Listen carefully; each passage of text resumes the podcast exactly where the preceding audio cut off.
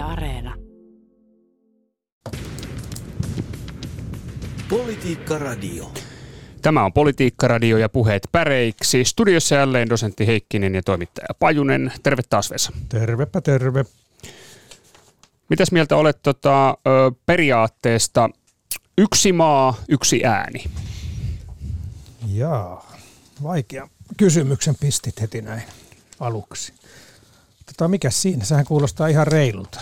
Mietin vaan, että tuota, sehän ei sinänsä niin kuin maailman väkiluun näkökulmasta ole kauhean reilu periaate.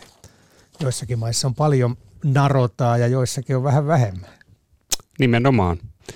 Joo, se on tavallaan myöskin epäreilu. Voitaisiin mekin esimerkiksi perustaa sun kanssa mikrovaltio ja hakea sille kansainvälistä tunnustusta ja Joo, sen jälkeen liittyä YK ja avot meillä olisi yksi ääni. niin, mutta tota, niin, näitä mikrovaltioitahan on perusteltu. Niitä on pitkin Amerikan maatakin monenlaisia valtiovirityksiä. Ihmiset on perustanut omalle tontilleen valtioita. Hmm. Mutta tota, joo, siis yksi, yksi maa, yksi ääni on tietysti okei. Sitä voit peilata myös siitä, jos puhutaan nyt vaikka yhdistyneistä kansakunnista, mihin ehkä viittasit tuossa, niin tota, ja sen yleiskokouksesta, niin sitten voitaisiin tietysti miettiä, että pitäisikö esimerkiksi niillä mailla, jotka maksaa enemmän jäsenmaksuja, niin olla painavampi ääni kuin niillä, jotka maksaa vähemmän. Hmm. Sekin on hyvä periaate. Tai sitten, että väkirikkaimmilla mailla niin olisi väkilukuunsa suhteutettuna tätä äänimäärää. Joo, Että tota, kyllähän Suomellakin niin viiden ja puolen miljoonan ihmisen kansakuntana, meillä on aika paljon tota äänivaltaa kuitenkin suhteessa enemmän kuin esimerkiksi vaikka Yhdysvalloilla.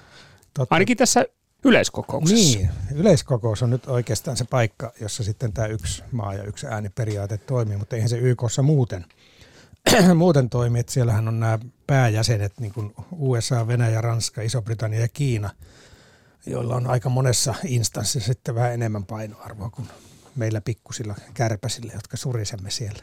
Hmm. Aivan totta. Tämä oli nyt tietysti tämmöinen asiallinen palautus maanpinnalle tämä, että siis sehän on, on juuri näin, että yleiskokous on YK on kuudesta pääelimestä ainut, jossa kaikilla jäsenmailla on tasa-arvoinen edustus, yksi maa, yksi ääni. Mm-hmm. Et eipäs nyt röyhistellä tässä tota, mikrovaltion puheenjohtajina liikaa nyt rintaa vielä tuolla YK-rintamalla. Että, että. Niin. Ja turvallisuusneuvosto, mm. sehän on tietysti se YK on pääkallon paikka. Niin, eli täytyy varmaan niin kuin, piti oikein alkaa it, itseään sivistää. Nyt, kun on, tota, nythän on tota, YKssa on menossa korkean tason viikko. Näin on, ja se on siis 76. kerta, kun yleiskokous kokoontuu. Kyllä, tai ja- tällä viikolla siis. Kyllä, ja nimenomaan se korkean tason viikko, siellä- nyt siellä on päämiehet tai päähenkilöt, johtajat paikalla ja pitävät puheita. Et siitä se korkea taso, high level, en tiedä kuinka korkeatasoisia ne puheet sinänsä ovat, mutta tuota, korkean tason viikoksi sitä kutsutaan, ja tuolla Amerikan maalla näköjään lehdistössä käytettiin tämmöistä termiä kuin big week, eli iso viikko. Mm. Ja tota niin, tosiaan niin YK, ö, muistatko montako jäsenvaltiota YKssa? En. Siinä on siis 193 on kai se virallinen lukumäärä tällä hetkellä. Ja sehän on jännä, että sit eri lähteistä kun katsoo, niin paljonko maailmassa on valtioita, niin tota 195 oli tämmöinen aika yleinen tieto. Ja sitten joissakin lähteissä oli, että on 204 tai 207. Mm.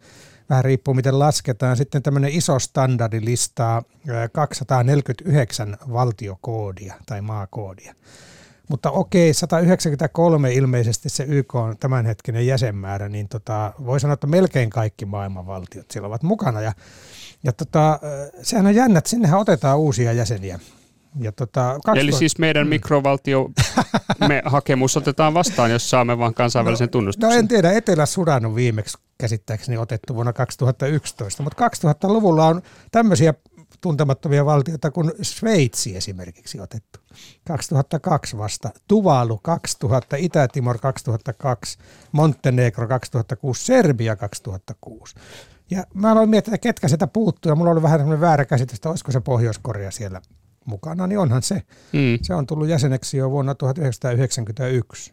Ja Suomi tuli 1955 ja nyt paljon puheena ollut Afganistan tuli jäseneksi jo 1946. Joo, tota noin, niin, eli siis reippaasti aikaisemmin kuin Suomi. kyllä, kyllä. Ajattelen mikä se YK on asema nyt ylipäätään tällä hetkellä maailmassa on, että, että tuota, kun kuuntelen noita korkean tason viikon korkeatasoisia puheita, niin sehän on niin kuin rauhan ja hyvinvoinnin ja tasa-arvon ja kaikkien tämmöisten hyvien periaatteiden niin kuin edustaja, mutta siinä niin kuin näissä puheissa ja ylipäätään YK toiminnassa monesti tulee mieleen se, että mikä se on se niin kuin puheiden ja muun tuota tekemisen suhde. Että tässä hyvää tarkoittavassa puheenparressa, kuinka paljon siinä on semmoista toivioajattelua ja katteetontakin positiivisuutta.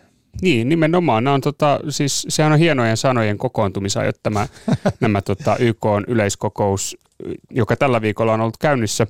Ja, ja siellähän tota, meidänkin presidenttimme puhui, ja jos nyt tota, viittasit näihin mm. hienoihin sanoihin ja sitten siihen todellisuuteen, niin mm. presidentti Niinistö ainakin lehdistön edessä – totesi hieman kryptisen puoleisesti siitä, että ei YKssa tullut esiin paljon konkreettista, mutta monet toistivat, että jotain pitäisi tehdä. Eli tässä nyt tästä tavallaan sanojen ikään kuin ja tekojen ristiriidasta siis. Ja, ja tämä liittyy nyt Niinistöllä tähän äh, hänen näihin ilmastopuheisiinsa. Ja tällä viikollahan on puhuttu tästä ilmastokysymyksestä hyvinkin paljon täällä YK on yleiskokouksessa.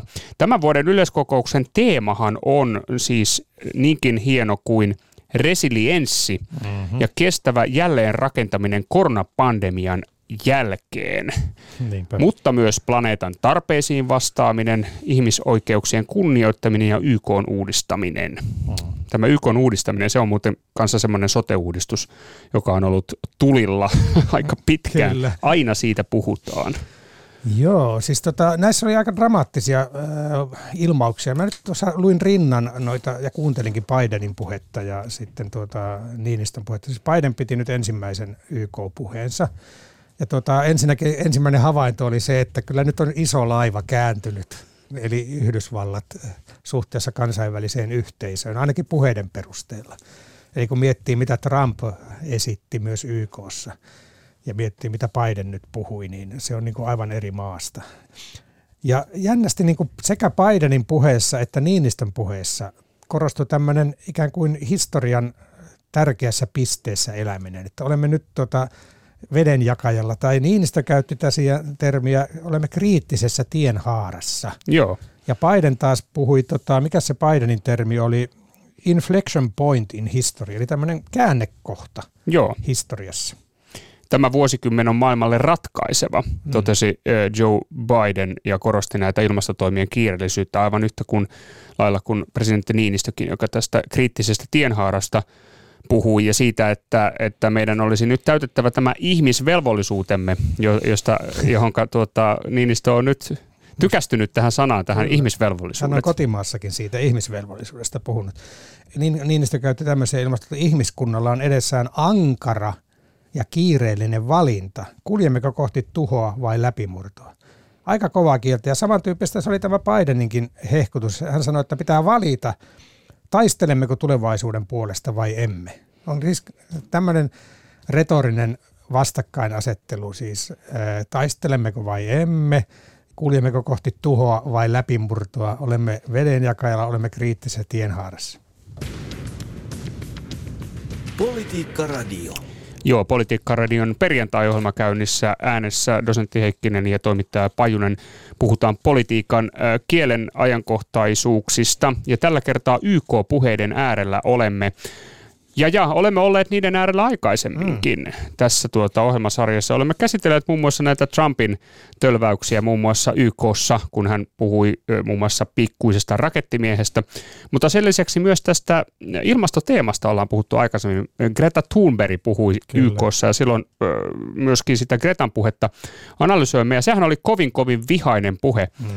Ja tota, tavallaan tosi lohduton ja pessimistinen – ja, ja onko tässä samanlaista, mietin vaan sitä justiinsa, että onko tässä nyt samanlaista pessimismiä myös näiden valtiojohtajien äänenpainossa nyt, kun tätä ilmastonmuutos asiaa käsitellään. Tässähän puhutaan kaiken maailman ilmastohätätilasta ja katastrofista. Kyllähän nämä on synkkiä puheita ja siis tota, kyllä vaikka tässä on tämmöistä retorista äh, tehoa haettu, niin kyllä tässä on siis samalla aito huoli, ainakin nyt sitten kun Niinistö ja Bidenin puhetta kuuntelee, että että oikeasti nyt on tehtävä asialle jotakin. Että tässähän on valtavan nopeasti tapahtunut itse asiassa tämä, niin tällä johtajatasolla tämä laivan kääntyminen. Että ei varmaan kovin kauas tarvitsisi mennä tuonne puheissa, kun puhutaan hieman eri termein ja hieman varovaisemmin ja katsotaan jonnekin muutaman kymmenen vuoden päästä, että siihen mennessä, siihen men, johonkin mennessä on tehtävä jotakin ja on saatava tiettyjä asioita aikaan 20-30 vuoden kuluessa. Mutta nythän tämä puhe on, että nyt, nyt on toimittava heti, tällä hetkellä. Mm. Eli se on paljon dramaattisemmaksi ja käristetymmäksi muuttunut myös tämä johtajatason puhe. Kyllä, joo. Ja tota, toki YKhan on, on oikea foorumi käydä tätä ilmastokeskustelua, koska para-aikaa valmistaudutaan ö, ilmastokokoukseen, joka on vuoden lopulla. Kyllä. Tämä COP-kokous ja missä se oli? Skotlannissa, muistaakseni Glasgowssa, Glasgowssa kyllä. On, on tämä tuleva ilmastokokous, ja kyllähän näillä puheillahan pohjustetaan sitä maaperää nimenomaan kohti tuota Glasgown kokousta, jossa pitäisi sitten tulla jälleen kerran sitovia päästötavoitteita eri YK-valtioille. Mutta tämähän on globaalisti hyvin, hyvin vaikea kysymys tämä ilmastopolitiikka noin niin kuin YK on sisällä, koska tota, tiedetään se, että teollistuneissa länsimaissa on ehditty tupruttaa vuosi satoja ilmaan mm. hiilidioksidia. Sen sijaan sitten kehittyvissä maissa ei, ei niinkään paljon, ne on niin kuin historiallisesti, mutta, mutta tätä nykyään monet kehittyvistä maista ovat kovia saastuttajia. Eli, eli miten se tavallaan se taakka jaetaan on niin kuin globaalitasolla, mikä on niin kuin reilu tapa jakaa tätä ilmasto taakkaa eri maille. Ja esimerkiksi Kiinan ö, toimintaahan on kritisoitu usein siitä, että Kiina pyrkisi tavallaan hyödyntämään tämmöistä kehitysmaastatustansa mm. YKssa ikään kuin pääsemään vähempään päästövähennysvelvoitteisiin tämän statuksen kautta. Tosiasiassa Kiina on, on maailmanmahti ja, ja mm. teollisuusjätti vailla vertaa tätä nykyään. Niin tässähän on tämä maailman globaali epätasa-arvoisuus tai tämmöinen tavallaan historian eri kehitysvaiheissa ikään kuin kulkeminen, että tavallaan meidän länsimaissa nyt on helppo puhua siitä, miten alamme tehdä sitä ja tätä, kun on tavallaan saavutettu tietty elintaso. Mutta sitten taas kehittyvissä maissa, jossa vasta mennään kohti sitä samantyyppistä elintasoa, se on vähän haastavampi kysymys. Se on haastavampi kysymys ja tota, tämä on juuri tämä YK-tasohan on näin, mutta sitten toisaalta jos katsoo sisäpolitiikkaa, no niin kylläpä siitä näistä samoista tavoitteista osataan tapella sisäpoliittisesti hyvin hyvin paljon. Ja, ja erilaiset bensankorotukset ja muut vastaavat niin ovat, ovat isoja kysymyksiä monissa maissa sisäpoliittisesti tätä nykyään Kyllä, joo, kyllähän se niin ihmisten, jokainenhan sen arjessaan ymmärtää, että kun autoa tankkaa, niin siihen menee rahaa ja tuota, mikä se, se hiilijalanjälki on. Näitähän nyt laskeskellaan ihan aiheellisesti paljonkin. Ja kyllähän tämä, kun puhutaan tuosta, että johtajatasolla on nyt kriisitietoisuus aika huipussa, niin kyllä se varmaan alkaa olla myös niin kuin kansalaiskeskustelussa tai kansalaisten tasolla aika monissa maissa alkaa olla jo aika korkealla se kriisitietoisuus.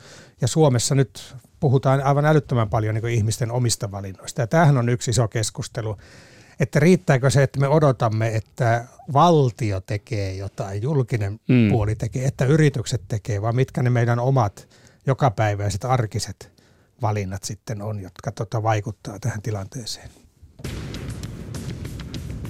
Politiikka Radio. Joo, näinpä se on. Se onkin se ö, kova kysymys. Ja tota, kyllä näistä ilmastokysymyksistä, niin Tota, nyt muun muassa Saksassa, joka valmistautuu liittopäivän vaaleihin, niin ilmastohan on iso teema siellä ja, ja nimenomaan kesän kovat rankkasateet, ikään kuin ilmastonmuutoksen myötä tulevat sään ääriilmiöt ovat puhuttaneet Saksassa kovastikin. Eli, eli kyllä nämä niin kuin todella todella akuutteja kysymyksiä Joo. on. Joo, ja Suomessakin nyt, nyt tota Suomen, oliko se Suomen ilmastopaneeli, joka maalasi aika synkkää kuvaa tulevaisuuden Suomesta niin kuin muutaman kymmenen vuoden päästä. Vesisateiden ja tulvien ja tämän tyyppisten – ilmiöiden niin nopeasta lisääntymisestä. Ja, muuten tuossa Niinistön puheessa oli tämä vanha kunnon tota sanat ja teot vastakkainasettelu niin, vahvasti kyllä. Esiin. Hän sanoi, että puhe yksin ei riitä. Meidän on ryhdyttävä toimiin ja toiminnan aika on nyt. Ja hän käytti tätä luontokatotermiä ja puhui myös ilmastohätätilasta. Ja, ja tavallaan, että vaikka me niin kuin ymmärrämme, että nyt on tavallaan niin kuin hätä kädessä, niin me ei kuitenkaan tehdä – riittävästi. Tämä on se, mitä hän tässä pohti. Mm, ja vetosi. Hän vetosi ja sanoi hallitusten, instituutioiden, yritysten kuin meidän yksilöinä yhteinen velvollisuus on astua esiin. Että, ja sama viesti oli kyllä, kyllä Bideninkin puheessa. No joo, nämä sanat ja ö, teot ja tavallaan sitten ö, aikaisemminkin viittasit näihin tavallaan sanojen, että et mikä se tämän kauniin puheen merkitys YKssa niin. niin kuin lopulta onkaan, niin Se on hyvä kysymys. Sehän nimittäin näkyi tuossa Bideninkin puheessa siinä mielessä, kuten tässä totesit, että, että, että retorisesti ero edeltäjään Trumpiin oli aivan valtava, että mm. nyt Yhdysvallat on niin kuin retorisesti täysin toisella tasolla mm. tätä nykyään Bidenin myötä. Mutta onko onko käytännössä? Onko käytännössä mikään kuitenkaan muuttunut, koska samaan aikaan nyt kun Biden puhuu kauniisti YKssa, niin, mm-hmm. niin Yhdysvaltain liittolaiset ovat saaneet tuta nahoissansa se, että Yhdysvallat toimii oma-aloitteisesti itsenäisesti eikä välttämättä konsultoi liittolaisille yhtään mitään tekemisistä. Ranskahan on vetänyt herneen enää tällä hetkellä Yhdysvalloille ja tämä Afganistan-operaatio oli myös aikamoinen trauma tavallaan monille Yhdysvaltain liittolaisille, koska Yhdysvallat vaan ilmoitti, että me lähdemme täältä nyt kälppimään, koittakaa se selvitä. Joo, tämmöistä nyt on ollut, mutta Biden, Biden tuossa puhui nimenomaan, että he, he vahvistamme tämän tota, sitoutumisemme NATOon ja liittolaisiimme ja mainitsi vielä Euroopan unioninkin siinä niin kuin samassa hengessä sitoutumisen Euroopan unionin kanssa tehtävään yhteistyöhön. Okei, hän niin kuin puheen tasolla tätä korostaa. Hän ei muuten tainnut kertaakaan mainita nimeltä Kiinaa, eikä Venäjääkään, hmm. jos nyt oikein luin tuota tekstiä. Jostain syystä nämä ainakin Kiina jäi mainitsematta. Eipä tain, olikohan siellä nyt Venäjäkään. Okei, no, mutta joka tapauksessa tuota, niin puheet ja teot, että tuota, kyllähän myös sanoi sen, että Yhdysvallat tietysti jotenkin toi sitä esille, että Yhdysvallat tietysti harjoittaa myös omaa politiikkaansa. Että ei, se, ei se nyt tavallaan niin kuin ihan kokonaan aivan eri viesti ollut kuin America First oli se Trumpin viesti. Niin kyllä pikkasen sitä samaa kaikua tuli jossain kohdassa tämän niin kuin yhteistyöpuheen niin kuin lomassa. Joo, se on kyllä näin. Ja tota, Bidenhan sanoi, että ettei Yhdysvallat etsi uutta kylmää sotaa tai pyri maailmaan, joka on jakautunut tiukkarajaisiin blokkeihin. Ja, ja tämä on tietysti tämmöinen niin kuin hyvän tahdon ele, hmm. mutta silti tuossa on nyt kuiskuteltu aika paljon tämän viikon aikana, että Biden on käyttänyt tämän tavallaan diplomatian superviikon YKssa oikeastaan niin kuin yksinomaan Kiinan vaikutusvaltaa patoavan hmm. liittouman kokoamiseen. Niin. Eli, eli tavallaan käytännön tasolla Bidenin Yhdysvallat jatkaa vastakkainasettelua mm. Kiinan kanssa ja ehkäpä tuossa nyt on juuri se syy, minkä takia et Kiina mainintaa tästä puheesta löytänytkään. Niin, meinaatko, että jos nyt oikein mennään niin rajuun yleistykseen, että tavallaan tämmöinen äh, tota, korkean tason viikon korkean tason puhe, niin tota, on ikään kuin vähän sumuverhoa sen eteen, mitä sillä todellisuudessa sitten tehdään. Tämä YK-puhehan on diplomatiapuhetta. Ja sitten on tavallaan se kova politiikkaa on ehkä vähän toinen asia. Juuri näin. Tuo oli pakko ostaa yksi termi, mihin mä erityisesti kiinnitin huomiota tuossa Bidenin poissa, on tämä dignity, tämmöinen arvokkuus. Ja hän puhui, niin kuin human dignity on tietysti ihmisarvo. Ja hän oikein jäi, jäi se, hänhän, tässä hän esitettiin arvoa, että selviääkö Biden tuosta pitkästä puheesta vai kuinka paljon alkaa kompuroida. joo, joo. Ja tota, ihmeellisiä salaliittoja ja dementiapuheita oli some täynnä. Ja tuota, kytättiin sitä, että missä hän alkaa niin kuin sortua sanoissaan. Ja tuossa Dignity-sanan kohdalla hän oikein pysähtyi, mutta se oli niin kuin enempikin semmoinen tota, retorinen tehokeino. Mm. Että tota, Hän ei unohtanut siis, että mitä pitää sanoa seuraavaksi. ei, että janoomme niin kuin arvokkuutta ja yksinkertaisesti arvokkuutta. Ja tavallaan mä, mun mielestä tuossa oli aivan selvä piikki niin kuin Trumpin toiminnan suuntaan myös ja ehkä joidenkin muidenkin suurvaltajohtajien sekoiluihin, että yhtäältä tämmöinen niin toiminnan ja ihmisarvon kunnioittaminen ja toisaalta myös se eh, poliitikkojen toiminnan tämmöinen arvokkuus, että meidän pitää niin kuin muistaa toistemme arvoja. Ehkä siihen liittyy myös sitten dignitiin myös semmoinen oman arvon tunto, joka, jota Yhdysvalloilta ei kyllä yleensä ole puuttunut. Politiikka Radio. Saapa nähdä sitten, että puuttuuko näissä Kiinakahnauksissa. No toivotaan, ettei tästä nyt ihan tämmöistä uutta kylmää sotaa äidy kuitenkaan. Siitähän myöskin tuo YK on pääsihteeri Antonio Guterres varoitteli mm. avauspuheessaan suurvaltoja erilaisista jännitteiden lietsomisesta. Jyrkin sanoin, varsin jyrkin sanoin, Kyllä. että, että tota, kyllähän tässä YKhan, YKsta on sanottu, että se on tämmöinen kylmän sodan järjestö, niin mm. onhan tässä näitä tällaisia uusia kylmän sodan kaikuja myös tänäkin päivänä. Mutta se on tietysti hyvä, että sanotaan, niin kuin Yhdysvaltain johto sanoi, että me emme tavoittele kylmää sotaa ja Niinistö puhuu YK korkean tason kokouksessa tota Helsingin hengestä, jota mm. hän kaipaisi laajemmin niin kuin myös YK piiriin. Ja Suomella on nyt tässä markkinarakoa, mä näkisin tämän Helsingin henkipuheen myötä. Hmm, sekin on kylmä sodan brändi tämä. Joo, Helsingin mutta se henki. nyt tavallaan niin YK saataisiin Helsingin henkiä. Siinähän Niinistö muuten vihjasi, että meillä on edelleen näitä palveluja tarjolla, että jos tarvitaan ne- neuvotteluapua ja olemme edelleen valmiita ja halukkaita tarjoamaan hyviä palveluita me rakentavan dialogin edistämiseksi. No niin, markkinamies Niinistö siellä maailmalla. Kyllä, kyllä. Tuota noin, ei siinä mitään, tänne vaan hyviä tarkoitusperiä kaikki vaan edistämään tänne peräpohjolaan Suomeen. Joo, ja siinähän oli vähän mainospuhetta myös, että Suomi on ehdolla YK on ihmisoikeusneuvoston jäseneksi.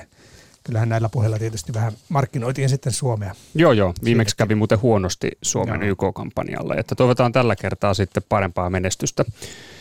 Mutta hei, päivän politiikan sanat. No niin. Mennäänpä niitä kohti. Kiitoksia hyvät kuulijat jälleen ehdotuksista. Täällä siis äänessä dosentti Heikkinen ja toimittaja Pajunen ja aina perjantaiseen tapaan, niin päivän politiikan sanahan tässä valitaan lopuksi. Mm-hmm. Ei kukaan ehdottanut YKta. Ei ehdottanut YKta. Yhdessä se on muuten tuo yhdistyneet kansakunnat on muuten Yhdysvaltain presidentin Franklin D. Rooseveltin ehdottama sana, ikään kuin keksimä Mhm. sana. Kyllä, se on siis kansainliiton perillinen. Joo, mutta YK. Roosevelt oli sanaseppona. Hyvin on kestänyt. On kestänyt hyvä ilmaus. Öö, voisin ehkä itse ehdottaa näin alkuun, ennen kuin mennään näihin Hmm. muihin ehdotuksiin, niin Dimuti. Okei. Tiedätkö kuka on Dimuti? No Merkelhän se. Kyllä, se on Angela Merkelin aika päättyy, tämä on päättymässä. Sunnuntaina valitaan uusi Dimuti. Me emme vielä tiedä, kuka hän on. Niin. Tämä Merkelin historia on kiinnostava, että äh, tässä maailmassa on mahdollista, että itäsaksalainen sosialisti nuori, joka on hyvin aktiivinen politiikassa, niin kohoaa sitten äh, Saksan kristillisdemokraattien johtajaksi, pitkäaikaiseksi johtajaksi ja läntisen, koko läntisen vapaan maailman johtajaksi niin kuin Amerikan presidentin rinnalle. Se on aika monen tarina. Mm-hmm. Merkelistä on sanottu, että hän on tämmöinen sillan rakentaja, ollut mm. sekä niin kuin omassa puolueessansa että myöskin Saksassa, mutta että myöskin niin kuin Euroopan tasolla. tämmöinen Saksan historian kontekstissa tietysti eh, siellä on kaikenlaista historiallista rasitetta erilaisilla ryhmillä ja ihmisillä, että ehkä siellä ollaan armollisempia tähän niin kuin henkilökohtaisen historiaan, että jos olet ollut nuoruudessa kommunisti, niin se ei niin kuin koko elämän ikäistä tuomiota tarkoita. Niin, se ei paina vaakakupissa. Voit olla 16 vuotta äh, kristillisdemokraattisen puolueen liittokanslerina. Hän oli sosiaalisti, Tällä mutta en tiedä hänen kommunistiajatuksia, mutta okei, Merkel väistyy. Tota, mitäs muuta? Min- Minkälaisia ajatuksia no, ihmisillä on ollut? No Tuula Väntönen ehdottaa asekauppaa tai Hornettia. Tästähän nyt puhutaan ja meillähän lähestyy ratkaisuhetki. Hornetin korvaaja. Päätetään, oliko se joulukuussa, tai Antti Kaikkonen sanoo. Joo, joulukuussa eduskunta ää, äänestää jossain vaiheessa joulukuuta. Ja tota, tässä on myös niin kuin entinen pääministeri Esko Auhahan on kirjannut tästä vanhasta Hornet-kaupasta nyt kirjoittanut kirjan Ah. sen vaiheesta ja julkaissut Okei. siitä tämmöisen kattavan selvityksen, että miten se kauppa aikoinaan, siis lama Suomen keskellä, kun Suomi oli korvia myöten veloissa ja, ja kassa kirstu oli tyhjänä, niin silti teki tämmöisen vuosisadan asekaupan ja osti Mm. amerikkalaiset Hornetit. Niin siitä Mulla- on nyt tullut tämmöinen uusi julkaisu. Mulla tuli mieleen kuva Elisabeth Rehnistä Hornetin ratissa niin sanotusti. Nimenomaan ratissa. ratissa. Mutta kirjoista puheen ollen, niin nythän tulee tota 40 vuotta merkkikirjasta Tamminiemen pesänjakaja. Näinpä. Eli tota Ilkka Lundberg sanoo, että vi- vain 40 vuotta kohukirjan ilmestymisestä on kansalaisilla ensi viikolla käytettävissään kohudokumentti pesänjakajista sen likaajiin. Odotamme mielenkiinnolla, mitä ehdotukseni päivän politiikan sanaksi pesän likaajat pitää sisällä. Eli Tamminiemen pesänjakaja kirjasta on tulossa dokumentti. Ja sehän oli semmoinen pokkariteos, kuusi, olikohan kuusi Helsingin Sanomien toimittaja, jotka sen väsäs salaa työnantajaltaan. Ja siinähän on kai jälkeenpäin spekuloitu, että tarkoitus oli estää Karjalaisen nousu presidentiksi.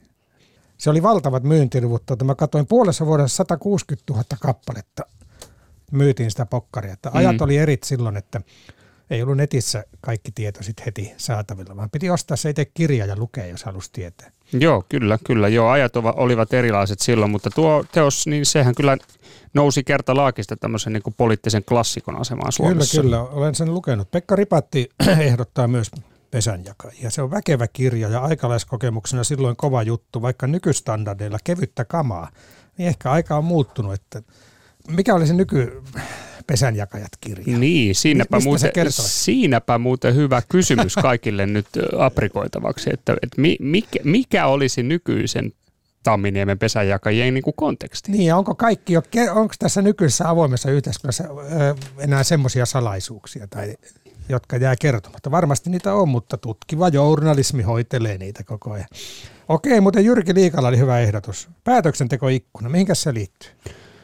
No se liittyy valtiovarainministeriin tavallaan rooliin nyt hallituksen niin kuin sisällä. Niin, niin. Ja tota, tota. Pesän jakamisesta, siinä jotain rahan jakamisesta, siinäkin on kyse. Niin, kyllä, kyllä. Totta, se on vähän erikoista viestittelyä nyt ollut, että Annika Saarikko on nyt ilmoittanut, että hän on valmis, niin kuin, tota, tai hallitus olisi mahdollisesti valmis laskemaan ansiotuloverotusta. Sen sijaan sitten muut ministerit toteavat hieman toisella tapaa tästä asiasta. Tämä on mielenkiintoinen juttu, että, että onko se niin, jos nyt tästä nykykontekstista puhutaan, mm. että, että hallitusneuvottelut sitten käydään tällä niin kuin julkisuudessa niin kuin täysin avoimesti tässä päivässä. No, se, mä en, mä en sanoisi, että ha, Saarikko sanoi, että hallitus olisi valmis laskemaan verotusta, vaan se, hän sanoi, että kaikki pidetään niin ikkuna auki. Hän antoi ymmärtää. No joo, että se on yksi mahdollisuus, että jos tuota, varsinkin talouskasvu alkaa hiipua, niin sitten niin vuoden päästä, kun tehdään uutta budjettia, niin sitten voi miettiä myös, että tavallaan niin kaikki keinot olisi vielä käytettävissä. Mutta tosi, sehän pääsi, tämä oli yllättävä avaus, tulit kai jossain kauppakamarin tilaisuudessa. Kyllä. Ja varmaan niin kuin sen tota, järjestäjäosapuolen toiveiden mukainen ajatus. Niin. Niinpä kysymys kuuluu, improvisoiko Saarikko tuossa tilaisuudessa kuinka paljon? Hei, mutta vaalitkinhan tulee joskus. Eikö vaaleihin aina tehty tämmöisiä niin kuin vaalibudjetteja vaalien alla? Niin, viittaat siis, viittaat siis ensi, ensi syksyn budjettiin, että se olisi vaalibudjetti. No kyllähän se varmasti sen, sen kaltainen saattaa olla. Että tota. Et ei mikä se mukavampaa, kun tuota äänestäjille annetaan vähän veronkevennyksiä. Kyllä, kovat päätökset tehdään eka ja sitten viimeisenä karkit, Näin, karkit perin, kansalle. Tämä on se perinteinen kaava tai ainakin kuvitelma siitä, miten se menisi. Hei, mutta tota, palataan takaisin vielä maailmalle. Aukus-sanaa ehdotetaan. Joo, se on... Vesa Hautaniemi. Amerikkalaiset rakastavat akronyymejä, eli ne on niitä niin kuin alkukirjaimista muodostettuja sanoja. Lyhenteitä. Niin semmoisia lyhennesanoja. Yksi sellainen tässä tuli viime aikoina, josta ei ainakaan Ranskassa niin tykätty. Ehdotan päivän politiikaksi aukus. Mikä se ihmeen aukus? Niin, se on A. A, Australia, sitten on UK, UK, United Kingdom. Ja US. Ja United States aukus. Joo, heidän kolmioliitto siis. Kyllä. Josta ranskalaiset eivät ole pitäneet. Hyvä ehdotus. Kyllä. Mutta toinen samankaltainen sanaehdotus on etyk. Ai niin. Ari Lindström ehdottaa etykkiä päivän politiikan sana etyk. Se liittyy tähän Niinistö Helsingin henkipuheisiin. Joo, Ari on sitä mieltä, että on huomannut, että New Yorkissa oli kulma tällä viikolla leijailut Helsingin henki tasavallan presidenttimme puheen jäljiltä. Okei. Okay. Hei, mutta ollaan siellä päin tuolla maailmalla, niin mikäs tuolla Kiinassa leijailee? Tämmöinen sanaehdotus kuin Evergrande. Mikäs tämä on? Järviniemi puhuu Kiinan lehman hetkestä, eli Evergrandista. Kiinan Lehman hetki. Niin. Eli tämä nyt viittaa siis Lehman Brothersin niin. kaatumiseen finanssikriisissä. Että olisiko tämä ö, valtava kiinteistöjätti Evergrande nyt sitten kaatumassa. Ja hmm. tämähän nyt on aiheuttanut uhkaa koko globaaleille rahoitusmarkkinoille Pörssi, uuden... Pörssit Niin, pörssikriisi, uusi finanssikriisi. Ja. Sitä on pelätty alkavan nyt Kiinasta. Tuo Pietari Pastila ehdotus tai tämä lausahdus taitaa olla vähän ironinen. Ehdotan perinteistä kiinankielistä erisnimiä nimeä Evergrande, vaihtoehtoisesti suomalaisempi asuntokupla. Eli siellähän näytettiin uutiskuvia, niin siellä on valtavia rakennustyömaita, jotka on jääneet kesken. Mahtavia pilvenpiirtäjiä oli, jossa törrötti rautatangot. Että ja tota, valtava määrä velkaa tällä yhtiöllä, joista, jotka pitäisi nyt sitten pystyy maksamaan. Ja, niin. ja jos ne ei tee pysty maksamaan, niin siitä lähtee sitten ketjureaktio Onko toi se per, perhosen siiven isku, mikä tuhoaa koko maapallon sitten? Niin, tämä on ehkä tota, sitten tämmöinen kotkan siiven isku pikemminkin kuin perhosen siiven isku, mutta tota, va- toivottavasti ei kuitenkaan. Okei, okay, mutta hei, otetaanko vielä hyviä uutisiakin? Siis tota, nythän on korona, sanotaan, että koronatilanne helpottaa ja Timo saa ehdottaa koronapassia ja Suvi Paloposki sain jo sanoa, että passit ovat puhuneet. Koronapassi tai passi, jota matkustusheräämisen saaneet suomalaiset ovat jonottaneet ympäri ämpäri poliisilaitoksia. Nyt maailma avautuu. Maailma avautuu. Tämä on muuten siis ö, herättävä hetki nyt tässäkin ohjelmassa, että siis niin. puolitoista vuotta ollaan tarvottu tässä keskellä koronaa ja aina ollut hyvin paljon näitä koronaehdotuksia. Nyt oli vain yksi koronaan liittyvä tai sanaehdotus tai puolitoista, eli koronapassi siis mm. kyllä. Hiipuuko kriisi vai onko ihmiset hiipuneet? Nythän tulee maailmalta tietoa, että vakavia tapauksia on joissakin maissa enemmän kuin koskaan. Niinpä. Ja testausta vähennetään, niin kyllähän ne taudit, tapaushetki vähenee, mutta totta kai siis nyt aletaan puhua siitä, että tämä on rokottamattomien sairaus. Ja siitähän itse asiassa noissa YK-puheessakin aika paljon puhuttu, että nyt pitää saada niitä rokotteita kehittyviin maihin. Mm. Että nyt on länsimaat ja vauraat maat olleet aika itsekkäitä tässä. Tästä muuten käytiin kovaa keskustelua myös Suomen eduskunnassa tällä viikolla, nimenomaan no tästä, että kenen sairaus tämä korona nyt näissä oloissa oikein onkaan. Kyllä, ja siellähän tuli aikamoista railoa nyt tota, esimerkiksi perussuomalaisten ja keskustan väliin. Tota. Siellä tota, ministeri Lintilä mm-hmm. esitti kovia epäilyksiä perussuomalaisten linjasta nyt tällaisen niin kuin mahdollisen niin kuin rokotevastaisuuden suhteen. Että Joo, siinä oli, siinä oli taustalla se, että perussuomalaiset sano, väittivät tätä koronapassia uudeksi rajoitukseksi, jonka hallitus on langettanut kansalaisille ja jätti vähän ei ehkä kertoneet tarpeeksi tarkasti, että kysehän on siitä, että jos jossain päin alkaa korona riehua Suomessa, niin siellähän sitten tämmöinen koronapassi ikään kuin takaa sen, että on mahdollista järjestää kuitenkin niitä tilaisuuksia. Et, et eikö se ole niin kaikille kuuluvasta tai tulevasta uudesta rajoituksesta? No, tämäkin on merkki siitä, että ei tämä kuitenkaan ihan takana ole vielä. Ei ole oikein. Tämä koko homma. Joo, että ollaan varovaisia siellä.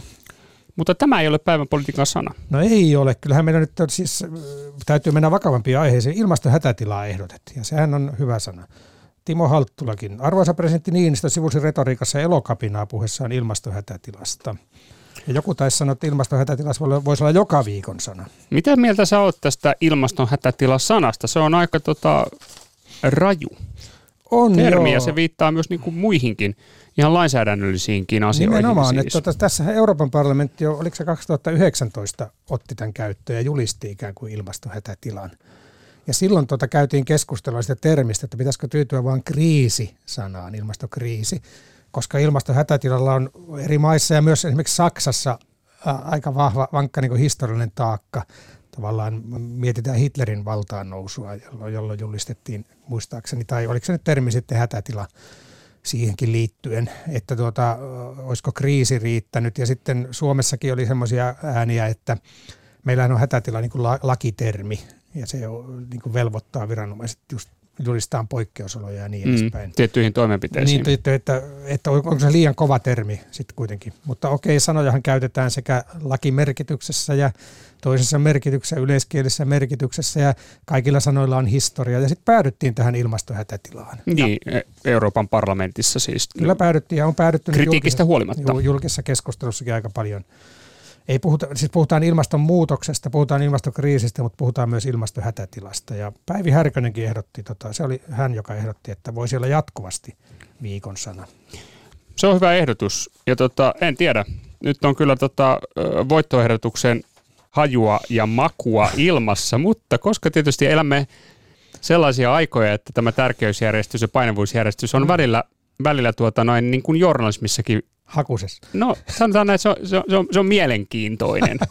niin tämä ei ole se sana. Ei, siis julistetaan ilmastohätätila jatkuvaksi viikon sanaksi, mutta valitaan tällä viikolla joku, joku toinen. Ja tota, nythän oli kohua eduskunnassa. Kyllä. Siellä oli, tota, siellä oli poliitikkoja karvoihin katsominen. Niin, onko poliitikkoa karvoihin katsominen? Kyllä, sitä nyt on ollut. Onko näin? On, on, on tota pääministerin karvoja nyt katsottu tarkkaan. Tota, Kaarin Taipale ehdottaa polkkapituinen sana ja sehän avaa tämän. Tästä teki monet vakavasti otettavat mediat, ainakin ne oli tähän asti vakavasti otettavia, niin tekivät juttuja, kun pääministeri Marin oli tota, muuttanut hiustyyliä. Kyllä, näin teki. Päivän politiikan sana on hiukset. Politiikka Radio. Joo. Tätä ehdotti Kalle Järvi. Politiikan sana on hiukset. Tämä ei selittelyä kaipaa. Oi aikoja, oi tapoja. Meillä on muuten lyhyt poliittinen muisti. Kun mä aion miettiä, kun heti joku sanoi, että Sipilä hiuksista ei kukaan puhunut mitään. Ja... Ei puhunut ei, hiuksista. No en tiedä, kyllä varmaan hänen alkavan kaljuntumisensa keskikaljuun tota, kiinnitettiin no huomiota no, jossain vaiheessa. Mutta kyllähän miehistä, miesten parroista on päristy jatkuvasti. Kyllä, siis mä kyllä. kattelin, niin on Sipilän kesäparta 2018, joka muuttui sitten syssymmällä soteparraksi. Se oli, siitä puhuttiin paljon, lähteekö partavasta sitten kun sote saadaan. Mm. halla kesäparrasta puhuttiin 2017, Bent Syskovitsin kesäparrasta puhuttiin 2018. Onhan tätä partapuhetta ollut hirveästi. Ja sitten meillä on ollut Movember-kampanja. Mm-hmm. Siis tota, marraskuussahan se on tavallaan niin kuin, monet miespolitiikokin kasvattaa nyt typerän näköiset viikset. Mm Ja ottaa kantaa näillä. Ottaa kantaa, että se oli, siis niissä on hyvä tarkoitus. Hän tota, kiinnitetään huomiota miesten, ainakin jossain kampanjassa niin miesten ter- terveyteen, eturauhassyöpä ja muuhun. Ja luin jonkun hauskan jutun 2013 vuodelta, jossa otsikko että eduskunnan viiksi vallut. Joo, mutta tämä oli nyt sitten tätä huomiota herättävä näkö, kun pääministeri oli käynyt lyhentämässä tämän äh, trademark-laineille kiharretun mm. pitkän mm. Kutrinsa polkkapituiseksi ja esiintyi ensimmäistä kertaa eduskunnassa tätä, torstaina kyselytunnilla. Tätä tämä huomattiin. Tämä huomattiin. Tätä varmaan nyt lööpeissä hehkutellaan muutama päivä ja analysoidaan politiikan tutkijoilta, kysytään kommentteja tähän. Ja tähän muuten tuli mieleen se Merkelkin, että Merkelillä oli kädet, mm, eikö ollut? Oli, Merkel mutta, kädet. Joo, mutta hän puhuttu myös Marinin käsistä. Nyt täällä Tapio Pajunen näyttää Merkel-käsiä, en osaa kuvailla tätä, tiedät. ja sitten Marinin kädet on vähän erilaiset, mutta ajankohtana on myös Putinin kädet, pakko vielä mainita. Mitä sitten Putinin kädet tekee? No Putinin kädet, Venäjällä oli vaalit, emme niitä muistettu nyt tässä ollenkaan, niin, vaalit ehkä lainausmerkeissä, mutta siellähän näytettiin semmoista kuvaa vaalipaikalta, jossa ää, tota äänestyskopista tuli käsi, joka laittoi ääninippuja sinne uurnaan. Niin, Valvojat pu- katsoivat muualle. Putinin pitkä käsi. Se oli se. Joo, kuten huomaatte kuuntelijat, niin tota, jos on poliitikkoja käsiin katsominen, niin on myös poliitikkoja karvoihin katsominen, aivan kuten koiriakin. Niinpä, niinpä. Trimmin kautta vaan. Kyllä. Ei muuta kuin näihin puheisiin. Näihin puheisiin. Politiikka Radio.